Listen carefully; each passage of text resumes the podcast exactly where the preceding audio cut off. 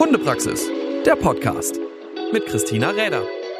Ja, hallo und schön, dass ihr wieder dabei seid zu einer weiteren Folge vom Hundepraxis Podcast. Und ja, es gibt ja so Menschen, die einen auf oder die einem auf der Reise durch die Hundewelt so begegnet sind und die mag ich euch hier definitiv nicht vorenthalten. Denn es ist, glaube ich, jetzt schon bestimmt zwölf Jahre her, dass ich bei ihr die Ehre hatte, in einem ja, manuelle Therapieseminar für Hunde teilnehmen zu dürfen. Und ich habe sie damals schon als Person wahrgenommen, die wirklich lichterloh brennt für das, was sie so tut.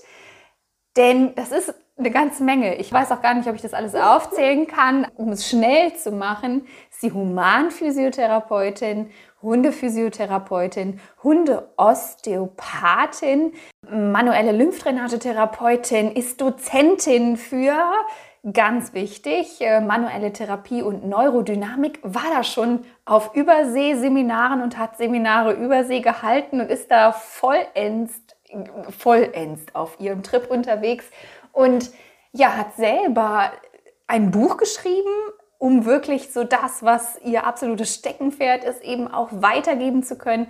Und mittlerweile gibt sie sogar auch eine eigene Ausbildung zum ja, Hundephysiotherapeutin nach ihrem Prinzip, nach ihren Grundsätzen, wo nicht nur sie alleine übrigens äh, als Dozentin tätig ist, sondern wirklich sehr bekannte aus diesem Bereich. Da habe ich schon mal so ein bisschen vorgespingst Hallo Sabine Harrer, schön, dass du da bist und dass wir die Zeit gefunden haben, da eine Folge zusammen zu machen. Vielen Dank. Hallo Christina, vielen, vielen Dank, dass ich da sein darf und für deine netten Worte jetzt zur Einleitung. Danke. Also das ist ja nun wirklich so, wenn man dich erlebt und du in deinem Element loslegst, Hundephysiotherapie ist so wirklich das, wo dein Herz aufgeht und wo du den ganzen Tag dich mit befassen kannst. Ich glaube, da sage ich nichts Falsches, oder? Ja, das kann ich wirklich sagen, das stimmt. Das glücklicherweise ist das so. Und äh, ich wüsste nicht, was ich anderes machen sollte, außer in der Tierphysiotherapie oder auch in der Humanphysiotherapie. Ich komme ja ursprünglich aus der Humanphysiotherapie. Da habe ich selbstverständlich genauso gebrannt dafür, bis mir dann irgendwann unser eigener Hund Probleme hatte und ich dachte, na Gott, ich könnte den ja genauso behandeln wie meine Menschen und dann hat mir das so gut gefallen und dann naja, so ging das immer weiter und weiter, bis ich dann tatsächlich jetzt nur noch Hundephysiotherapie mache. Und du hast vollkommen recht. Ja, ich brenne da total dafür. Ja. Was natürlich die Hundehalter von aktiven Hunden interessiert, es gibt ja verschiedene Momente, in denen ein Hundephysiotherapeut für Sie vielleicht wichtig wird. Also ja, wenn es sehr offensichtlich ist, weil der Hund vielleicht in eine OP musste bezüglich des Bewegungsapparates. Aber es gibt sicherlich auch schon eine Stufe vorher. Wann macht es Sinn, wenn ich jetzt denke, ich habe einen total gesunden Hund, mache aber vielleicht mit ihm sehr aktiv etwas, bin mit ihm im Sport unterwegs oder so. Wann ist ein Physiotherapeut angeraten? Also ich finde tatsächlich ab dem Moment, und das betrifft gar nicht die, nicht nur die aktiven äh, Hundebesitzer, sondern es betrifft letztlich jeden Hundebesitzer, wenn sie merken, dass der Hund sich ändert in seinem Verhalten. Und das kann vielfältig sein. Das kann sein, dass er auf einmal nicht mehr so gerne Treppen geht. Das kann sein, dass er auf einmal nicht mehr so gerne ins Auto ein- oder aussteigt, weil die meisten springen ja schließlich ins Auto rein und raus. Ähm, wenn sich ein Hund nicht mehr gerne hinsetzen möchte. Oder aber, wenn ein Hund bei äh, Begegnungen, wo er vorher nie ein Problem hatte, auf einmal fast schon aggressiv wird. Ähm, dann ist es schon ratsam, den Hund mal vorzustellen bei einem Therapeuten, denn da können einfach äh, Schmerzen, Blockaden, Dysfunktionen ursächlich sein, die man auch ganz schnell unter Umständen beheben kann. Okay, also schon viele Dinge, wo man vielleicht gar nicht so in erster Linie daran denkt, dass es äh, in Richtung Physiotherapie gehen könnte. Aber ja, Schmerz äußert sich auf verschiedensten Wegen und Hunde sind, glaube ich, oder nee, das glaube ich nicht nur, sind ja wahre Künstler darin, auch erstmal lange nichts zu zeigen, dass es ihnen wirklich wehtut. Viele Menschen sagen dann ja, der hat nichts, der, der humpelt ja nicht oder so. Aber Schmerz ist bei Hunden jetzt nicht etwas, was sie gerne zeigen. Das ist das eine, genau. Ähm, und das andere ist, man darf auch eines nicht vergessen, viele Hundebesitzer, das höre ich immer wieder von meinen Patienten, die kommen, der Hund humpelt, schon ziemlich deutlich, und sie sagen, aber dem tut nichts weh. Und dann muss ich immer lachen und sagen, aber schau mal, er humpelt doch. Der Hundebesitzer meint natürlich mit Schmerz, dass der Hund weint. Aber wenn der Hund dann wirklich schon weint oder quiekt vor Schmerzen, das ist ja schon die aller, aller, aller oberste Stufe. Der Hund zeigt ja schon im Vorfeld viele Sachen. Ja, und es hat natürlich überhaupt nichts mit Weinen und Quieken zu tun. Oder denken wir einfach mal nur an das Schmerzgesicht. Ja, das Hund, ist so. Was ja einfach ganz, ganz traurig ist. Die Hunde, die ziehen ja ihre Lefzen nach hinten und haben hinter ihrer, hinter ihrem Mundwinkel wie so ein kleines Grübchen. Und die Leute denken, der Hund lacht. Es sieht ja auch so aus, dummerweise. Dabei ist das ja schon ein Schmerzgesicht. Okay. Also auch das äh, schon so, ja, viele andere Anzeichen. Also ich bin da auch schon mal sehr schräg für angeschaut worden oder hatte da auch ein bisschen Ärger, weil ich einen Hund vom Training ausgeschlossen hatte, weil ich immer wieder gesehen habe, dass er gelahmt hat. Ja, aber der Hund hat doch noch Spaß und das ist doch so und überhaupt. Und es war immer wieder die Diskussion, dass es vielleicht behandlungsbedürftig wäre. Und ja, da gehen dann manchmal so die Meinungen auseinander. Zum einen bin ich jetzt auch nicht diejenige, die einem Hund dann alles verbieten wollen würde, um Gottes Willen. Aber solange ein Hund für mich den Eindruck macht, dass er irgendwie sich nicht so gerne bewegt, denke ich auch, dass äh, sportliche Betätigung vielleicht, ähm, wie der Mensch es nun mal auch handhaben würde, vielleicht nicht das äh, Sinnvollste in diesem Fall ist. Wenn noch kein Schmerz da ist oder wenn es jetzt noch gar nicht darum geht, dass ich einen konkreten Fall habe und ähm, ja wirklich sage, puh, ich glaube, ich muss mal einen Physiotherapeuten aufsuchen, sind ja viele Hundehalter auch immer, finde ich, sehr bemüht, das Beste für ihren Hund so drumherum zu tun und haben sicherlich auch die ein oder andere Idee, gibt es etwas, was ich tun kann, um meinen Hund auch auf vielleicht größere Wanderungen oder auch ja, sportliche Hunde, die dann wieder irgendwie ein regelmäßiges Training machen, gibt es Dinge, auf die ich achten sollte, bevor ich in eine große Bewegung mit meinem Hund gehe?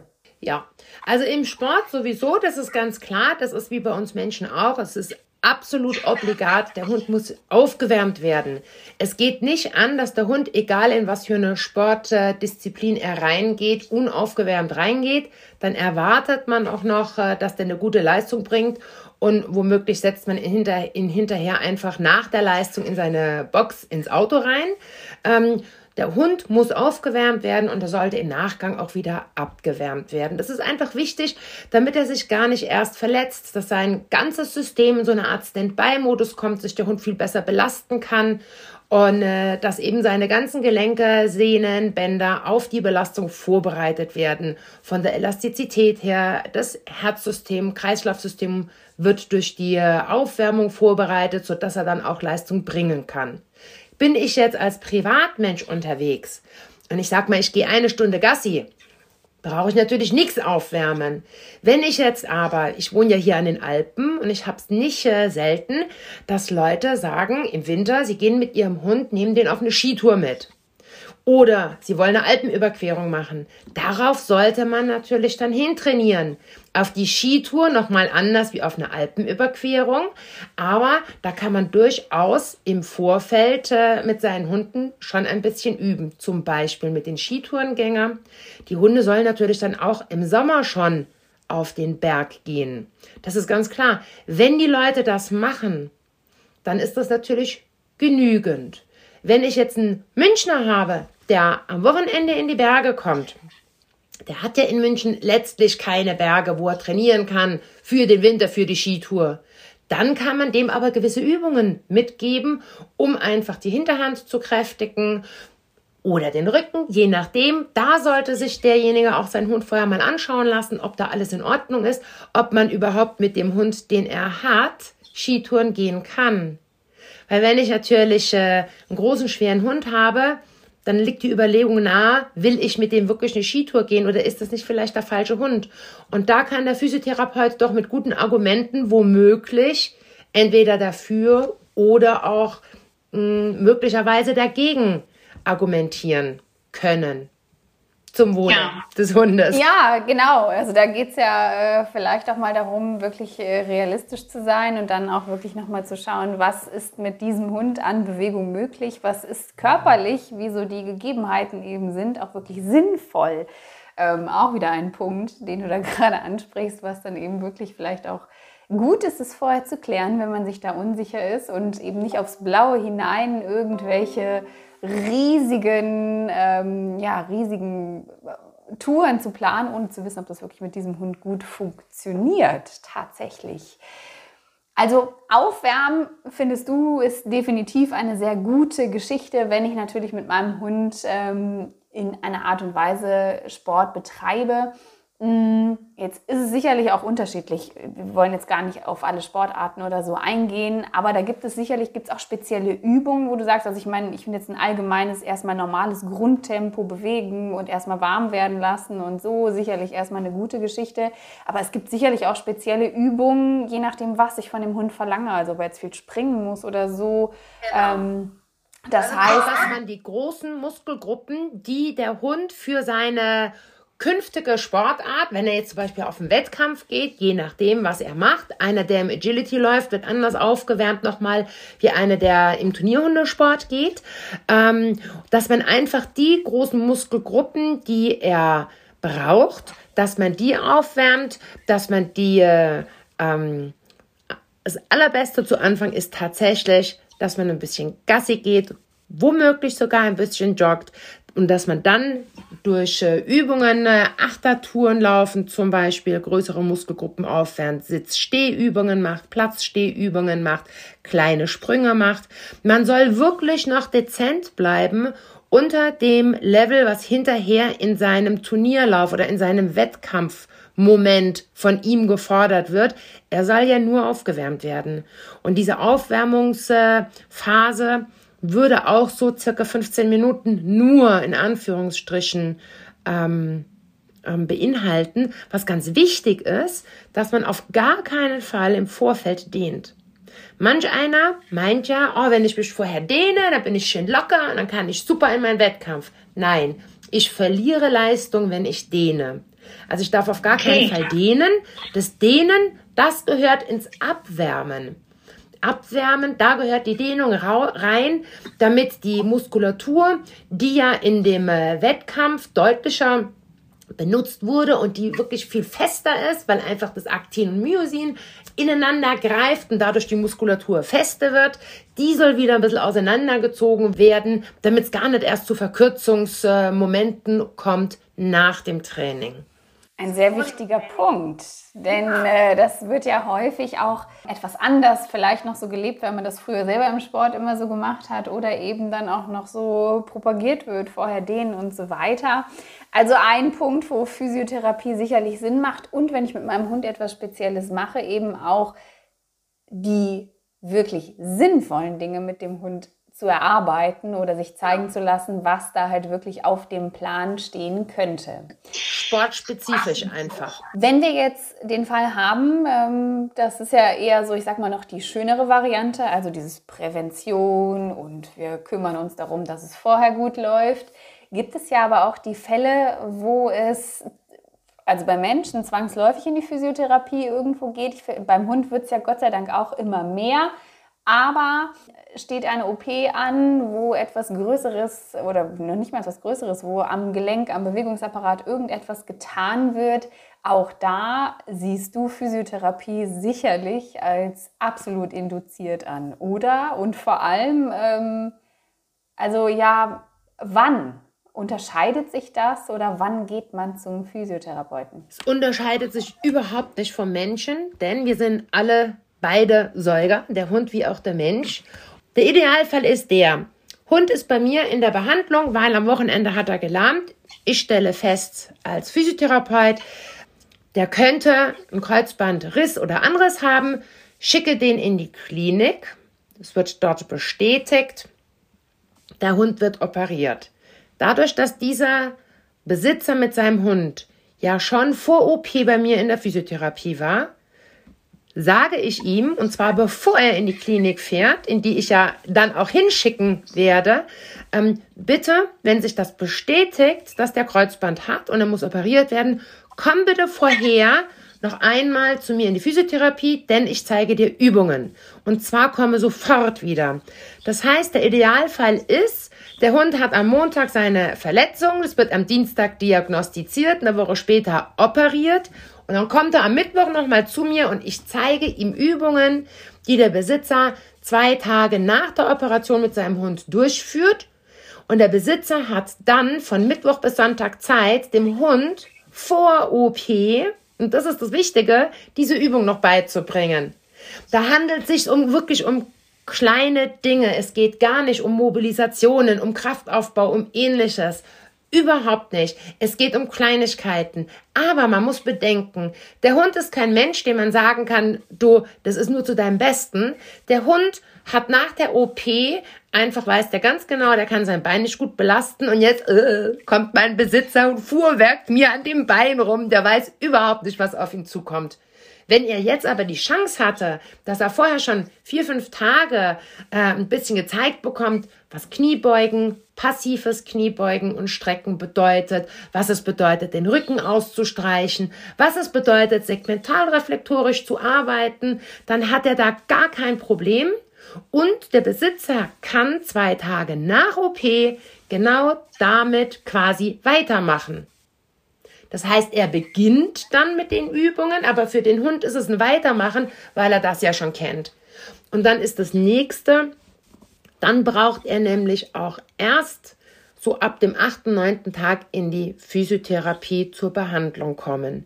Denn er kann diese Zeit auffangen bis zum achten Tag und er sollte sie im Sinne einer Regeneration, also dass der Hund regeneriert und dass nicht Narbengewebe entsteht, soll er das auch wirklich tun.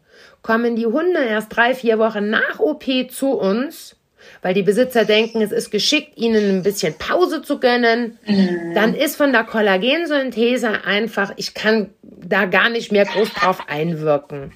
Ne, man muss sich das so vorstellen, das Kollagen wird ja nach OP, dabei ist es egal, was es für eine OP ist, wird ja zerschnitten und der Körper bildet ab dem Moment der OP Kollagenmoleküle. Und ich erkläre das immer so, man muss sich das vorstellen wie so kleine Styroporkügelchen, die in der Schubkarre sind, die karrt der Körper an seine OP-Stelle und kippt die dort ab. Wenn der Hund jetzt nichts macht, dann liegt dort so ein Berg mit Kollagenkügelchen. Und wenn er nach drei, vier Wochen zu mir in die Physiotherapie kommt und ich soll anfangen, das Bein zu bewegen, um diese Kügelchen auszurichten, so wie die Zugrichtung sein soll, dann geht das natürlich lange nicht so gut wie wenn zwei Tage nach OP schon jemand herkommt und einfach das Knie mal locker beugt und streckt. Weil dann kann sich das Kollagen in Zugrichtung ausrichten und die Regeneration ist weitaus besser, wie wenn die erst drei, vier Wochen nach OP zu uns kommen. Und auch das, dass die Besitzer oft sagen, ja, aber der Hund läuft ja. Der braucht das ja noch nicht. Ja, natürlich läuft der. Aber wenn man ein bisschen sich den Hund anschaut, wie ein Hund läuft, ein Hund läuft nicht mit Beugen und Strecken im Knie, sondern der hält sein Knie hübsch steif, hat 10, 20 Grad Winkelbewegung, mehr hat er nicht. Das heißt, er hat mitnichten das, was man beugen und strecken kann, wenn der Hund passiv auf der Seite liegt. Und das gilt, dass man äh, je nachdem, welche OP, wir haben jetzt die Knie-OP besprochen, kurz weil das einfach eine häufige OP ist. Ähm, das kann man natürlich äh, nicht auffangen, wenn der Besitzer drei oder vier Wochen äh, nichts macht. Nach OP. Also ein, ein sehr intensives Wort an die äh, Menschen, die leider, ja, das ist natürlich immer so eine Geschichte, wenn man das diagnostiziert bekommt und so. Und dann denkt man ja, also es ist ja auch immer viel ähm, wenn man das das erste Mal erlebt mit seinem Hund oder mit einem Hund das erste Mal erlebt, dann äh, ist ja natürlich auch für viele erstmal so, oh Gott, was äh, passiert jetzt danach? Aber ähm, ja, es ist nicht anders, wie du schon sagtest, es sind auch Säugetiere, die halt genauso körpertechnisch im Grunde von den Strukturen her sich wieder regenerieren können, wie wir eben auch. Und da hilft es dann natürlich, sich auch dessen zu bedienen, was in der Humanmedizin so gang und gäbe ist, eben die Physiotherapie sofort einzusetzen, um die möglichst beste Gewebli äh, Beweglichkeit eben auch wieder äh, zu bewerkstelligen und da auch wieder dem Hund schneller auf die Beine zu helfen. Also es lohnt sich, glaube ich, nicht, ewig lang zu warten, um zu gucken, ob man da viel Geld dann für ausgeben muss oder ob es auch vielleicht so passt, sondern eben lieber vorher zu sagen, ich mache was und weiß dann, was ich da tue, um hinten heraus schneller wieder den Hund fit zu haben. Ich glaube, da haben alle Seiten deutlich mehr von. Und das ist genau der Punkt, alle Seiten. Denn der Operateur freut sich natürlich, wenn der Hund vier Wochen Post-OP sein Bein ziemlich normal belastet. Der Hundebesitzer freut sich, der Physiotherapeut freut sich ja auch. Ne? Es ist ja tatsächlich so, wir freuen uns ja auch, wenn die Hunde besser werden. Und Klar. was ich selber feststelle in der Praxis ist, es ist für die Besitzer weniger kostenintensiv, wenn die sofort zum Therapeuten gehen, weil, man muss ehrlich sagen, wie oft sind sie dann da? Vielleicht fünf, sechs Mal, mehr gar nicht. Wenn aber einer kommt nach zwei, drei Monaten ähm, und oftmals kommen die ja sogar, ich habe jetzt ganz viele, also wirklich viele Patienten, bestimmt sechs Stück, sind ja schon viele, die sind letztes Jahr operiert worden im September und laufen bis jetzt noch nicht normal. Ein da mache ich aber nicht mehr viel. Das muss man klar sagen. Das ist ganz schwierig und auch den Besitzern zu erklären. Und deswegen, ich habe mich jetzt entschlossen, Folgendes zu machen. Es ist aber noch nicht so weit. Aber es ist, es ist aber in Arbeit. Ähm, ich habe schon bei mir auf meiner Homepage draufgeschrieben, wann und vor allen Dingen warum soll man so kurz nach OP zur Physiotherapie gehen. Das ist gut verständlich erklärt und dazu wird es noch ein Video geben, was man die ersten zehn Tage Post-OP machen kann, sodass die Leute sehen, es ist auch, es ist auch kein, wie soll ich sagen, es ist auch kein Hexenwerk, das umzusetzen. Das kann jeder, der ein bisschen Spür in seinen Fingern hat. Ja? Sodass die Leute einfach ein bisschen, ähm, zumindest die erste Zeit überbrücken können. Ja, super wichtig. Und wir hatten es eingangs schon so ein bisschen. Ich glaube, es gibt auch so ein paar Mythen, weswegen man äh, manchmal eher die Hände im Kopf zusammenschlägt. Und dazu zählt wahrscheinlich auch, dass man eben besser wartet nach so einer OP, ähm, bis man dann eben geht. Und ähm, ich glaube, da gibt es so viele Sachen, wo du sagst, aber das ist definitiv super wichtig, mit Operationen nicht warten, guten Physio ja. suchen und da entsprechend dann auch schon was für tun.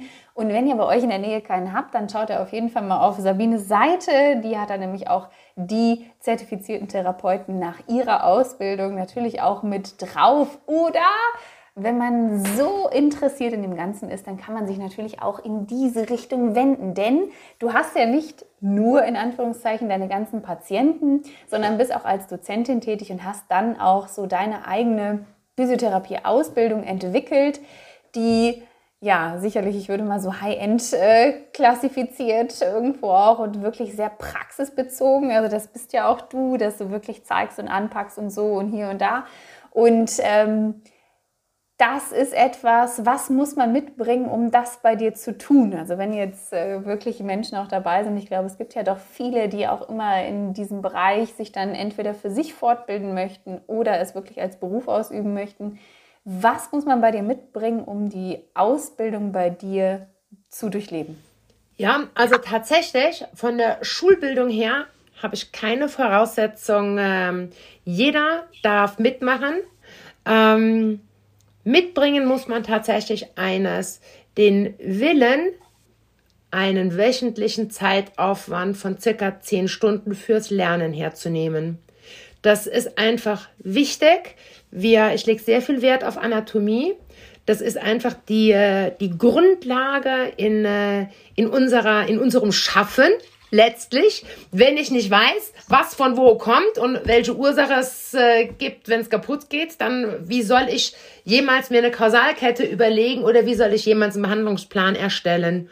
Und meine Dozententätigkeit hat mir da ein bisschen geholfen, weil ich am Anfang dachte, Dozent alleine zu sein reicht vollkommen aus.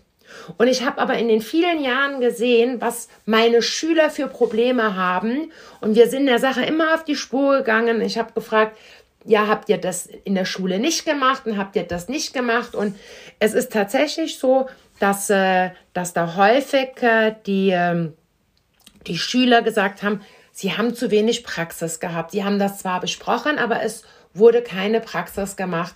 Und äh, das habe ich zum Anlass genommen, tatsächlich völlig anders zu machen. Wer zu mir kommt, sollte auch seinen Hund mitbringen, weil wir sind wirklich praxisorientiert. In der jetzigen Ausbildung, die läuft, so viele Hunde hatte ich noch nie gehabt. Ich habe 18 Hunde dabei. Also bei 15 Schülern. Das ist natürlich ein Traum. Wundervoll. Jede Menge Versuchsobjekte, an denen man alles ausprobieren kann. ist auch wichtig, weil wenn wir es nicht in der Ausbildung lernen, hinzufassen und hinzugreifen, wo will man es dann lernen? Nur in der Ausbildung steht ja immer einer neben dir, der sagt, nee, du musst ein bisschen höher greifen oder nee, das ist es nicht, du, bist, musst ein bisschen weiter hierhin oder dahin oder es ist eine andere Struktur, du musst da was anderem fühlen. Ähm, also das heißt, idealerweise hat man einen Hund, den man mitbringt und man sollte sich nicht scheuen zu lernen. Ja, das äh, sollte dann natürlich so sein. Und wenn man da ja etwas bewirken möchte, dann da auf jeden Fall entsprechend auch bereit sein, erstmal zu verstehen, was es denn da alles so gibt. Da ist sicherlich so das eine oder andere hilfreich, wenn man das schon weiß. Aber ich glaube, ähm, so umfassend, wie du das gestaltest, da gibt es hinterher keine offenen Fragen mehr eigentlich übrig, zumindest um das alles so dann auch mitnehmen zu können.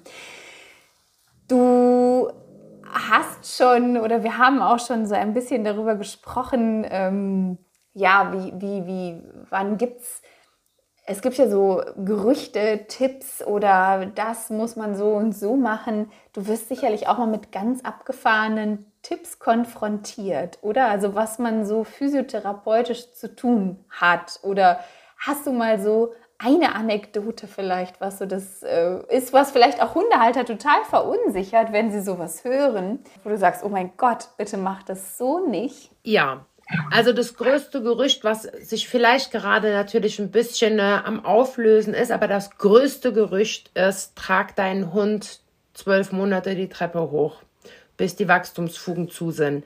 Das ist das schlimmste, wirklich schlimmste Gerücht, weil damit macht man einfach auch, man, man wirklich fügt dem Tier Schaden zu. Ja, wenn alle Säuger ihre Kinder, bis die Wachstumsfugen geschlossen sind, die Treppe hochtragen würden, dann müssten wir Menschen unsere Kinder zwölf Jahre lang tragen. Ja, das macht, das macht ja keiner. Warum auch? In der Physiotherapie gibt es einen Satz, einer meiner Lieblingssätze äh, habe ich in meiner Humanphysio-Ausbildung fast in, also in nahezu jedem Seminar gehört, haben wir richtig eingetrichtert bekommen.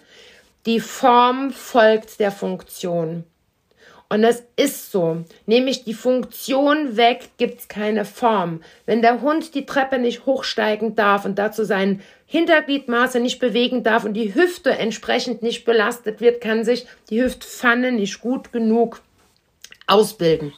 Natürlich hängt eine schlechte Hüfte auch noch von anderen Faktoren ab, das ist ganz klar. Aber wenn ich jetzt noch zusätzlich den Hund die Treppe hoch und runter trage, dann äh, ist das nicht nur nicht förderlich, sondern das ist schädlich. Aber das Krasseste, das, das habe ich jetzt tatsächlich erst vor kurzem gehört und ich konnte es überhaupt nicht fassen. Ähm, und da hieß es nämlich, der Hund darf nicht rückwärts gehen. Der Hund darf nicht rückwärts gehen. Die, die Begründung, also es gab natürlich keine genaue Begründung dazu, ähm, sondern einfach nur, er versaut sein Gangbild damit. Das ist natürlich was, als ich das gehört habe, ähm, ich habe erst gedacht, also ich dachte, der veräppelt mich. Das hat mir ein Patient erzählt. Das äh, hat ein Trainer bei ihm gesagt. Also das darf nicht sein. Das ist natürlich Quatsch. Natürlich darf ein Hund äh, rückwärts laufen. Und natürlich darf ein Hund auch neben dem Rad herlaufen. Und er darf mit zum Joggen gehen und er darf mit zum Rollschuhfahren gehen. Und wenn die Kinder Fangerlis spielen, natürlich darf der auch mit Fangerlis spielen. Physiotherapeutisch spricht da ja gar, gar nichts dagegen. Unsere Hunde bewegen sich viel zu wenig. Die sollten sich mehr, mehr, mehr bewegen. Und heutzutage hat ja ein Hund schon Glück, wenn er zwei Stunden am Tag Gassi geht.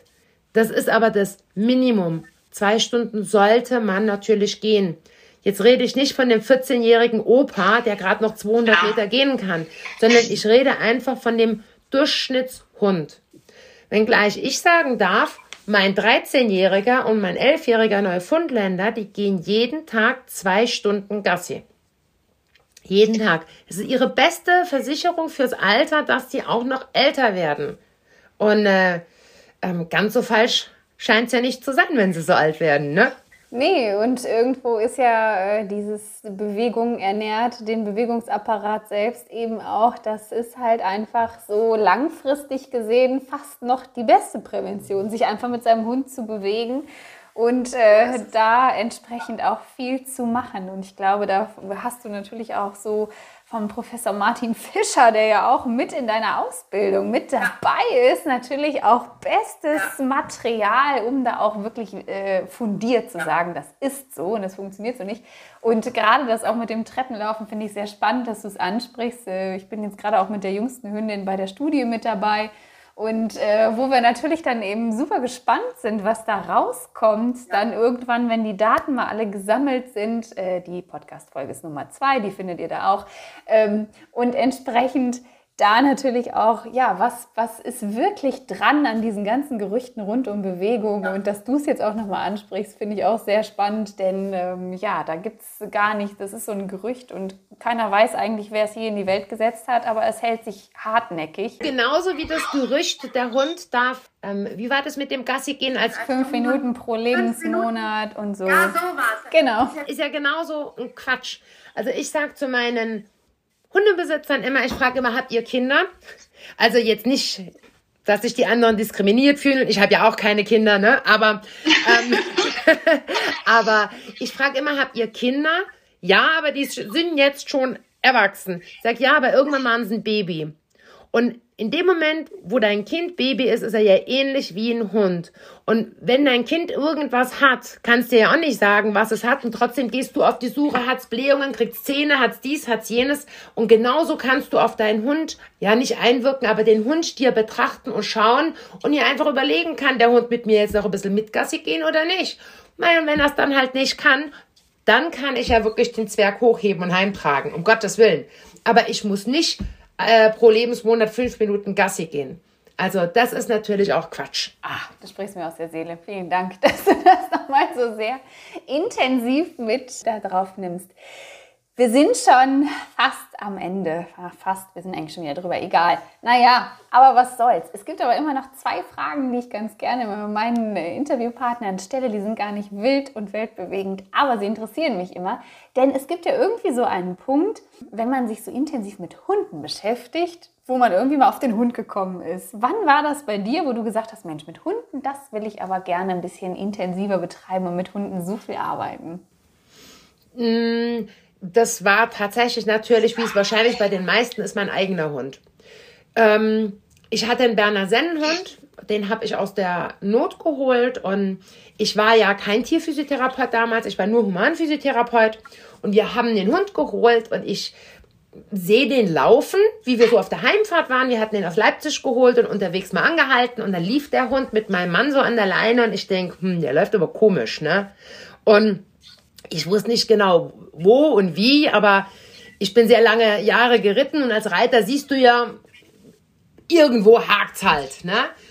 Und dann bin ich äh, zu meinem Tierarzt gegangen, dann hat der Ellenbogendysplasie gehabt, musste auch operiert werden und wir waren dann äh, beim Professor Casa und der sagte zu mir, ja Sabine, wenn du doch schon Humanphysiotherapeut bist, warum behandelst du denn deinen Hund nicht nach? Und ich sag, ja wie, ich kann das einfach, so wie beim, wie beim Menschen. Und der sagte, ja klar, was ist denn an dem anders? Nur die Biomechanik vom Laufen her, ansonsten ist alles gleich. Und er sagt, überleg dir doch mal, wenn du schon so lange Jahre im Humanbereich bist, dann mach doch vielleicht die Tierphysio. Das wäre doch toll für die Tiere. Und dann hat es bei mir angefangen zu rattern und so fing das an. Ja. Spannend. Ja. Und welche Vierbeiner begleiten dich heute noch? Du hast sie gerade schon erwähnt. Neufundländer sind es bei dir. Bei mir sind es Neufundländer. Allerdings werden das auch meine letzten Neufundländer sein. Die haben mich jetzt aber 20 Jahre, haben wir immer vier Hunde gehabt und es waren bis auf der erste, der in Berner war, alles andere Neufundländer. Ähm, aber wenn diese beiden Neufundländer mal nicht mehr sind, werde ich tatsächlich auf halbe Größe zurückgehen. Gar nicht so sehr wegen meines Alters, sondern, sondern äh, tatsächlich, weil ich mittlerweile genug weiß über die Größe und dass die großen Hunde einfach tatsächlich alle Probleme, äh, nicht alle, aber die großen äh, Hunde sind prädestiniert, Probleme zu bekommen, einfach weil sie in Relation weniger Kraft haben als jetzt mittelgroße Hunde. Und das möchte ich halt nicht unterstützen, wenngleich es, ist, es wäre meine Rasse, diese großen, schweren, aber wir werden es nicht mehr unterstützen. Ja, wenn man dann so viel weiß, dann steht es einem sogar in der Hundewahl ein bisschen äh, ja. mit rein. Ja, klar, du ja. hast da natürlich äh, massiv Bilder, wo man dann auch sich ganz stark überlegt, was, ja. was ist dann noch angesagt. Ja, ich ähm, bin schon so weit, dass ich dir eigentlich nur noch für die Zeit danken möchte und allen, die jetzt sagen, uh, wo finde ich denn die Sabine? Erstens mit der Praxis in Aschau, ist das richtig? Richtig, am Chiemsee.